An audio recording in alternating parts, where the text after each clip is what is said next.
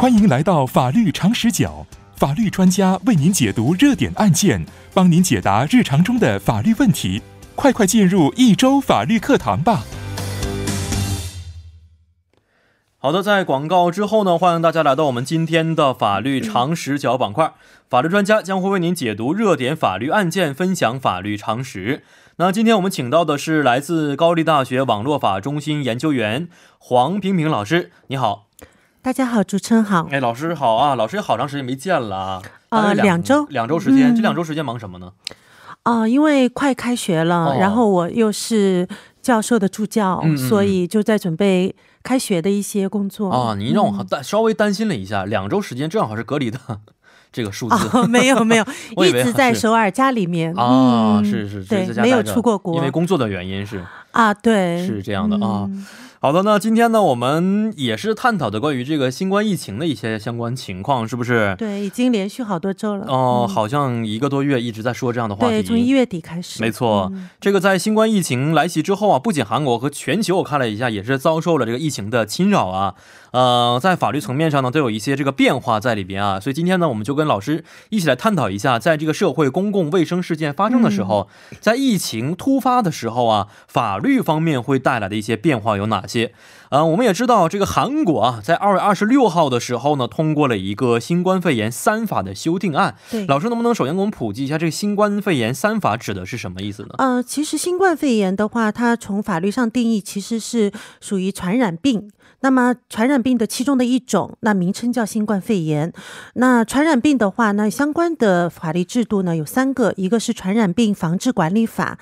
一个是检疫法，就是传染病发生的时候如何进行检疫和防御的问题，还有一个就是医疗法，包括呃传染病带来的一些医疗还有保险方面的问题。那这次的话，韩国的这三个相关的法律呢都同时进行了修订，然后在二十六号的时候通过，然后在三月初的时候已经开始实施了。嗯，呃，能不能简单介绍一下这个三个法律啊，它改编之后有哪些内容发生了一些变化呢？呃，其实这里面很多内容都是我们这一次在疫情的发生的过程当中，老百姓不断的产生了很多的疑问，嗯，引起社会关注的问题、嗯嗯、把它放进了这个新的修订案。嗯、哦，这也是说这个新的修订，因为法律有滞后性，那么通过这样的一个修订呢，把这些发生的这些问题及时的进行一个修补。嗯，然后举个例子呢，就是说这次有提到检疫法里面，他有提到说，呃，有权要求法务部长官禁止来自传染病流行或可能流行的这种高发地区的外国人入境。哦、那在之前呢是没有这样一个规定的。嗯、现在这个规定入了这个基本法律以后呢，嗯、那么也就是说法务部的长官他是有权做出这样一个决定来的。哦、那么就也就是说在以后的话就有法可依了。嗯、因为对于我们都知道，在高危的这种危险病，就传染病非常高危的地区，其实它的人群进入地另一个国家的时候，嗯、其实现在每一个国家都是非常的小心，没错，这也是一个非常尴尬也是比较敏感的一个问题。嗯、那么通过这样的一个法律来保护本国人。嗯、因为我想起就是呃，美国总统在这个疫情当中说过的一句话，他说相比外交来说，疫情当前最重要的是百姓的安全，嗯，社会的安全，就是这个国民的安全。是是，所以呢，嗯、其实这个禁止外国人入境，或者是一定程度上的限制外国人入境，或者是给予更严格的一个入境措施的话，嗯、并不是外交上面的一种不平等的待遇，哦、是是是，而是说在疫情发生的时候，为了保护本国人的利益的一个不得已的一个措施。嗯、其实我们在看来的话，嗯、这种措施的话，不光光是保护本国人的一个利益啊，嗯、其实在于全球防疫工作中一个环节来说，也是对于全球来说是个很好的事情，防止了这个疫情再扩散再扩大了。对，而且我们说实际上现在是一个地球村，嗯、没有哪个国家只有自己的国民，是每个国家都是由各个国家的国民构成的，所以呢它是整体的保护全球人类的一个利益吧。嗯嗯，是的。嗯，那我们刚才也说到了，这个三个法律啊，都在不同的层面、不同内容是产生了一些变化在里边啊。嗯，这个新冠肺炎疫情啊，主要会引起哪些层面上的一些法律问题呢？嗯，其实新冠肺炎的疫情，我们说通俗讲的话，就是这种传染病的疫情，它是有非常鲜明的特点就是来得非常快，然后传播非常快，就是来得快很突然，措手不及，然后波及面很广，那么它势必影响的社会的是方方面面，我们说影响政治经济文化沟通交流各方面的都会有影响。那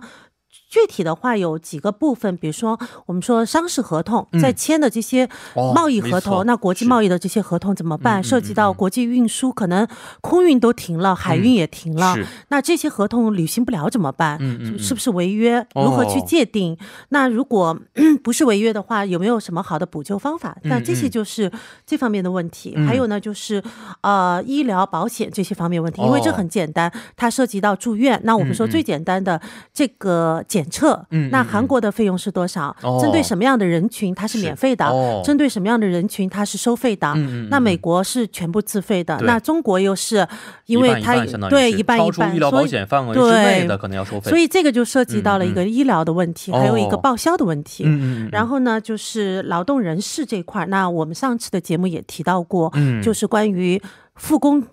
延长春节假期的问题，然后延长了延长期间内员工如果合同到期了，劳动合同到期了是不是自动延长的问题，这些都会遇到。然后还有就是 呃刑事法律的问题了，刑事法律的问题，比如说啊虚假传播虚假信息，因为这涉及到一个非常重要的 环节，就是谁有权发布疫情信息。现在因为我们是自媒体的一个时代，每个人 看到一个信息可能都在转发，他觉得我我只是转发而已，又不是我写的，但是他有没有转发的权利，他转发出去的影响是什么，特别是我们说一般的老百姓转发的影响力和公众人物转发的影响力是不一样的，对的。所以在这里面就涉及到了一个虚假消息的传播问题。是 哦，看来这个方面啊很多方面都是受到疫情影响的，方方面都会有一些呃改动在里边啊。是的，那我们也知道这个新冠疫情确实对于韩国的和中国的各个方面方方面面产生很大的影响啊。那也提到了这个新型冠状病毒呢是导致国际贸易订单有的时候是无法及时交货的，因为这航运的海运的一些路都断掉了啊。嗯，这种情况是否可以解除合同，或者说免除合同当中的部分义务呢？ 啊，这个呢，其实我们在有一次的节目当中也提到过，这个可以分成两种情况，一种就是说它首先我们看一个合同，它本身合同是有条款约定的，那么有约定重约定，如果约定里面对于有一些国际贸易合同它是非常长，大概我以前 review 的合同，就是 审核的合同有几百页都有的，它里面因为把所有的 从那个预购下订单一直到海运通关全部放进去，那因为在海运的话涉及到可能有几个月，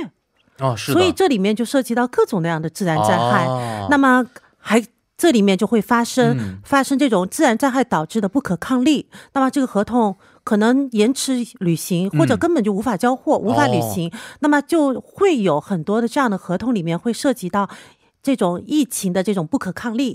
的规定，那么我们这种时候我们自己约定怎么办，那有约定的话就从约定，但是呢大部分一些就是比较小型的合ton比较短期履行的合ton它可能就不会有这样的约定，那这个时候我们就可以看如果双方是联合国国际货物买卖公约的缔约国成员的话，因为我们可以假定大部分的国家都是这样的成员，因为主要的贸易国家，那么就可以 去适用这个公约里面的这个条款，就是说啊，如果他能够证明有这种障碍是他不可能预期的话呢，那么他应该怎么办？可以去就是说啊，当做不可抗力去，比如说举个例子，根本性的违约也是合 合规的，也是可以的，或者说延迟履行，或者变更履行方式等等。那么如果嗯但是呢这次的疫情因为来得非常的突然，它是否属于国际贸易中认为的不可抗力，每个国家都有不同的 见解，上次我们也讨论过这个问题。是是是，那有些国家就会这样认为，有些国家可能会认为不是。那因为每个国家它为什么要考虑它是不是不可抗力呢？它很多时候会从它经济上面去考虑，它如果 分为不可抗力的话，可能势必会给它的经济带来更大的灾难，就很多的合同都实现不了了。那么它就可能会用另外一种标准，就是说一个叫做我们叫做那个情势变更，情势变更就是说当合同发生了一个 根本性的一个无法履行但又不属于不可抗力的情况，那我们有一种折中的方法让就是双方都是受害者的情况下呢找一个中间的比较妥协的方法，所以大部分的国家都是采用这种方式，这样方法相当于是这个甲乙方之间有一个这个协商机制，是不是？对，因为其实我们说很多合同一刀切让它说啊因为不可抗力一刀切不履行了，说不定说不定不能履行的那方还想履行呢，是是，他只不过想挽救护而已，对吧？因为这个航路可能总归是要通的，那如果比如说这个不是什么医疗用品啊食品啊，那么是长期的那种一两年的有效期的话， 那还是可以履行的。所以呢这个就双方可以通过这样的方式去变更合同的履行。其实有的时候啊在前期的一些这个合同签订的时候的前期一些工作也是做了非常长时间而且大的那个工作，因为我们也有的时候不可抗拒的一些这个原因产生一些损失呢可能也不希望导致这样的损失，是不是？所以有的时候可能找出一个折中的方法来更好啊。这个是国际方面商务方面的一些情况。 但是啊刚才老师也说到了对于疫情期间呢停工的情况也是普遍存在的，那很多企业我看也是面临着一个资金链 啊，这个断缺，然后呢跟职工之间的一些工资支付的问题也是都普遍存在的啊，因为这时候都不开工嘛，也卖不出去东西，也没有客人，所以呢肯定有一些这个现金流无法去这个之间周转的一些问题，这种情况之下法律上有没有一些嗯解决的方式呢？ 啊，其实因为我是做经济方面的法律咨询，所以我最近呢做了一方面一些方面的调查。那普遍来看，基本上疫情受影响大部分的中小企业它的现金流的规律是三个月。 哦，三个月就是说举个例子，一月底爆发的话， 四月份不开工，基本上这个企业就基本破产了。那事实上现在目前有很因为复工也是属于不得不复工，因为你要为了这个企业的一个运作。是，那现在就是我们前段时间提到过，就是员工自工资的这个支付的问题，那这两天我看到一个情况，就是成都的一个网红的健身房，然后就是因为突然发出一个通知说因为疫情的影响 永久性的停业了，完全关门。对的，那么他因为是网红的健身房，非常高档的，属于五星级的健身房，那全是私教，很多人是在年前准备年后，对，马上夏天了，可能都是二月份之后回来，然后就买了私教课一节课都是五百块人民币的，然后买个五堂课就两千多，可能十堂课就五千块，那一夜之间 都没有了。现在就基本上就健身房统计下来欠员工工资就一百多万，因为他有很多员工一百多个，然后呢还欠这些会员的会费，但是他这种 它就一个停永久停止，但它没有说后续怎么处理。那基本上处理的方法的话，那因为其实员工的话很简单，就是按照劳动合同来走，最后如果实在是公司无法支付的话，一方面两种途径，一个就是公司看他是法人实体是走清算破产呢还是走什么样的方式，然后把公司的这些资产拿来变卖，然后优先支付员工的工资，然后在这种情况下的无法支付的话，如果公司 主动不愿意支付的话，可以通过劳动仲裁的方式集体的劳动仲裁。那么对于会员这块的话，他因为是跟这些健身中心是签的会员合同的，是属于民事合同，就平等的合同，它不是劳动雇佣合同，那么就按照商事的这种方法来做。那么也可以进行一个集体的诉讼，那么也可以进行一对一的这种诉讼。但诉讼的话已经是要扯很久了。是是是，而且老师按照你的经验， 这种情况之下有一些可能会出现一个好的结果吗？其实就以前过去的情况来讲，因为上海这种网不说网红吧，上海的这种健身房一夜之间不见了的情况挺多的，其实在中国国内有好多这样的情况，所以这健身房一下子就没有了。因为 基本上这些服务业都是靠会员卡在支撑，所以包括美发厅、健身房还有美容院这三个主要的服务机构都是收会员卡的。那么会员卡就是它维持现金的最主要的一个支撑点，如果这个断掉的话那基本上没有办法维持下去，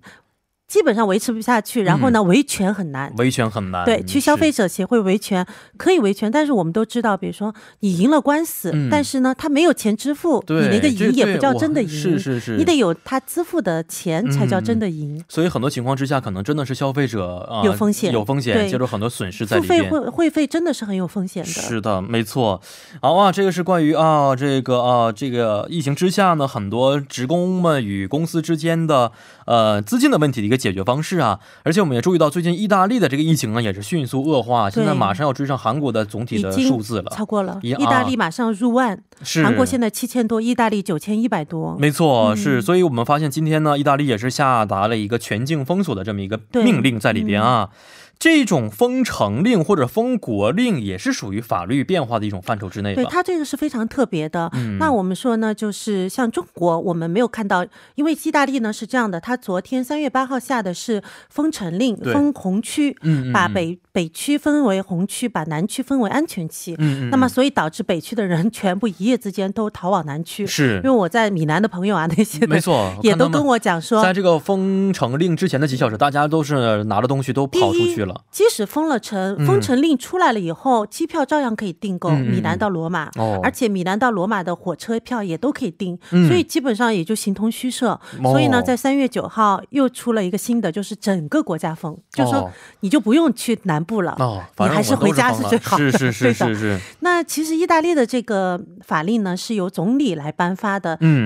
看出它背后意大利的这样一个政体的一个特殊性，它是议会制。 议会制国家，也就它是总理是它的国家的首脑，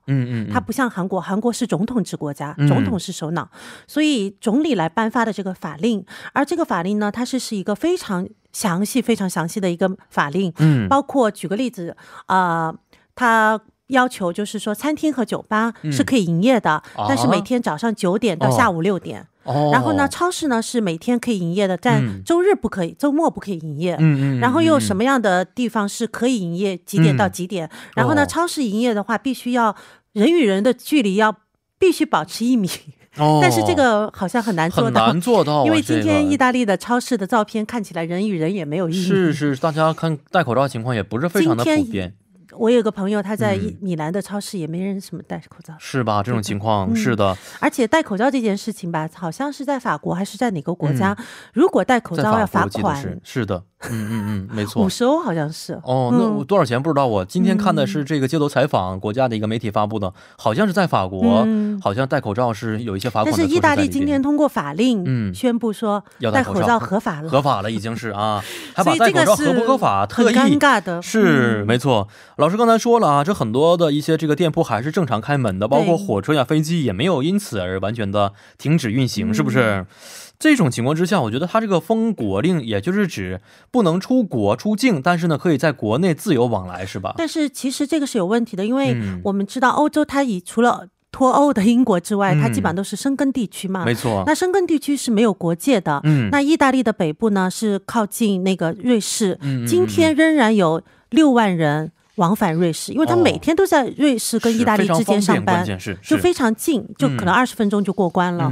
就根本不当回事儿。今天仍然是有这样往返的话，那其实我们说这个封国这个国的概念其实是很难去界定的。嗯，是的，看来这个疫情啊，如何去掌控，我觉得这个欧洲应该联合联合起来一同应对才可以，是不是？对，没错。嗯，老师刚才提到了一个意大利当中啊有一些红区啊和新化的一些这个红区在里边，那么如果说被划分为红区的话，哪些事情是可以做的， 哪些事情不能做，现在有没有一些具体的法律规定呢？一夜之间所有的区都是红区了，都是红区，本来有红区，现在就变成所有的红区。那所有的区都是现在是说减少出行，然后呢并不是完全的关闭，想要进入或者离开这个区，也就是我们说想要进入或者离开 意大利去瑞士的话呢，要出具一个证明，证明是工作需要，工作，因为 还不是说健康证明，是工作证明。对，意大利出境的话不一定要坐飞机嘛，也不一定要坐船，他可能自己开着自己的私家车就出境了，所以呢他需要提供这样的一个就是工作证，然后证明他是他是有这个 需要，比如说去瑞士上班，他每天在瑞士上班，所以要这样子做。然后呢就是 建议呢大部分远程，但是我研究了一下罗马仍然是正常的。罗马今天的话基本上街上是没有人戴口罩的，然后呢正常上班，他只是说让大家不要出去 有游山玩水、哦、不要出去旅游，对，但是该干嘛还是都干嘛。我看欧美很多人觉得这就是一次严重的流感事件、啊、并没有把它上升为一次危险的公共安全事件，是不是？对。那如果说违反了这些禁令的话，会有一些处罚方式吗？对，这次的话因为我们说它不是一个政策，它是一个法令，是由总理、嗯、就是一国的首脑的总理他亲自颁发的这个法令、嗯、那么它就必然有一个刑事处罚的一个标准、嗯、那么就是说如果违反法令的话，最高是三个月的监禁，罚款两二百零六欧元，其实这个应该算很形式化的，就两两千人民币。对。但是我们今天看到，就是说意大利这边还有一个新的情况，就是说因为韩国它是有聚聚集性的这种，比如说集会产生这个，基本都是这么产生的。但是意大利现在除了集会以外，它有二十七所监狱都在发生暴动，嗯嗯，然后暴动导致已经有六名。那个囚犯已经死亡、嗯啊、对，囚犯死亡、啊、然后非常多的囚犯还在进行暴动中、哦、所以这个监狱内部的一个暴动带来的不安、嗯、以及这个监狱内部的传染也是一个很隐患的一个问题。哦，是这样的啊。好，这是关于意大利的情况。我们知道武汉呢在一月二十二、二十三的时候也下达了一个封城令啊。对，想问一下老师、嗯、这个意大利的封城令和封国令和武汉的封城令根本上是一样的政策吗？啊、呃，其实呢我们说如果一个国家它的那个就是法律这边的要求呢是怎么样去就是说怎么样去规定能不能封城能不能封省、嗯、这个其实中国是有法律规定的、哦、在那个就传染病防治法里面、嗯、它有规定说在发生特殊情况下的时候，那么是可以做出做出切断这个疫情传播的这种封省或者封某个地区的决定的、哦、这是一个临时的决定、嗯、是有权做、嗯、只不过呢在具体的具体的事件当中，那么我们可能下达了这个令，嗯，但是这个令呢、嗯、跟意大利的那个法令是有点不一样的、哦、它是通过一个新的一个法令，嗯，完全一个为这次事件发生准备的一个法令、哦、去规规制这件事情。而我们说武汉的那个令呢，它是根据中国的这个呃那个传染病的防治法、嗯、这个法律做出的一个行政的命令、哦、是一个行政的命令，不太一样，是不太一样的，因为它法律已经是有了，那、嗯、可能意大利可能以前没有这样的法律。嗯嗯嗯嗯，是的。好，那跟这个大邱庆北地区的一些这个禁止或者说这个出行的一些安全考量的一些政策也是不太一样的，是不是？呃，那因为每个国家的法律不一样，那我们说、嗯、呃，韩国是总统制、嗯、意大利是议会制、嗯、那中国是人民代表大会制度、嗯、那所以刚才的那个传传染病防治法就是人民代表大会制度统一制定并且颁布的、哦嗯、那韩国这边的话其实也是有他自己的那个传染病防治法的、嗯、那么传染病防治法里面也是授予了这个就是行政部门，比如说中央政府在传染病发生的非常极端的情况下、嗯、有做出政策有做出决定的这样一个授权的、哦、那么但是呢我们说以前像 MERS 这种病毒的发生的时候、嗯、其实也没有达到这次的这样一个程度，是是是，那是因为那个传播的情况和传播的力度是不一样的，是嗯啊，有这么一个区别在里边。好，今天非常的感谢黄老师的精彩介绍啊，咱们下一期节目再见。好，谢谢，嗯，再见。那同时呢，为您介绍一下关于防止啊这个新冠疫情传播的相关的一些个人卫生工作具体事宜，请您用流动的水和肥皂洗手三十秒以上，手心、手背、手腕、手指甲等处都要洗到。那咳嗽时呢，请用袖子捂住口鼻，外出时请佩戴口罩。前往医疗机构时，请务必向医护人员报告您的旅行史。那如有发烧、咳嗽等疑似症状，请拨打疾病管理本部电话幺三三九进行咨询。嗯，在韩的外籍人士拨打幺三。三九咨询时，可以按照外语提示四号键与观光公社咨询中心进行三方同时通话，可以提供韩中英日四种语言二十四小时的咨询服务。好的，那么以上就是我们今天的全部内容。节目最后，代表作家尹月和董爱颖以及制作人刘在恩，感谢您的收听。最后呢，把这首是来自一基演唱的《Wannabe》献给大家。每晚八点幺零幺三信息港继续邀您一同起航。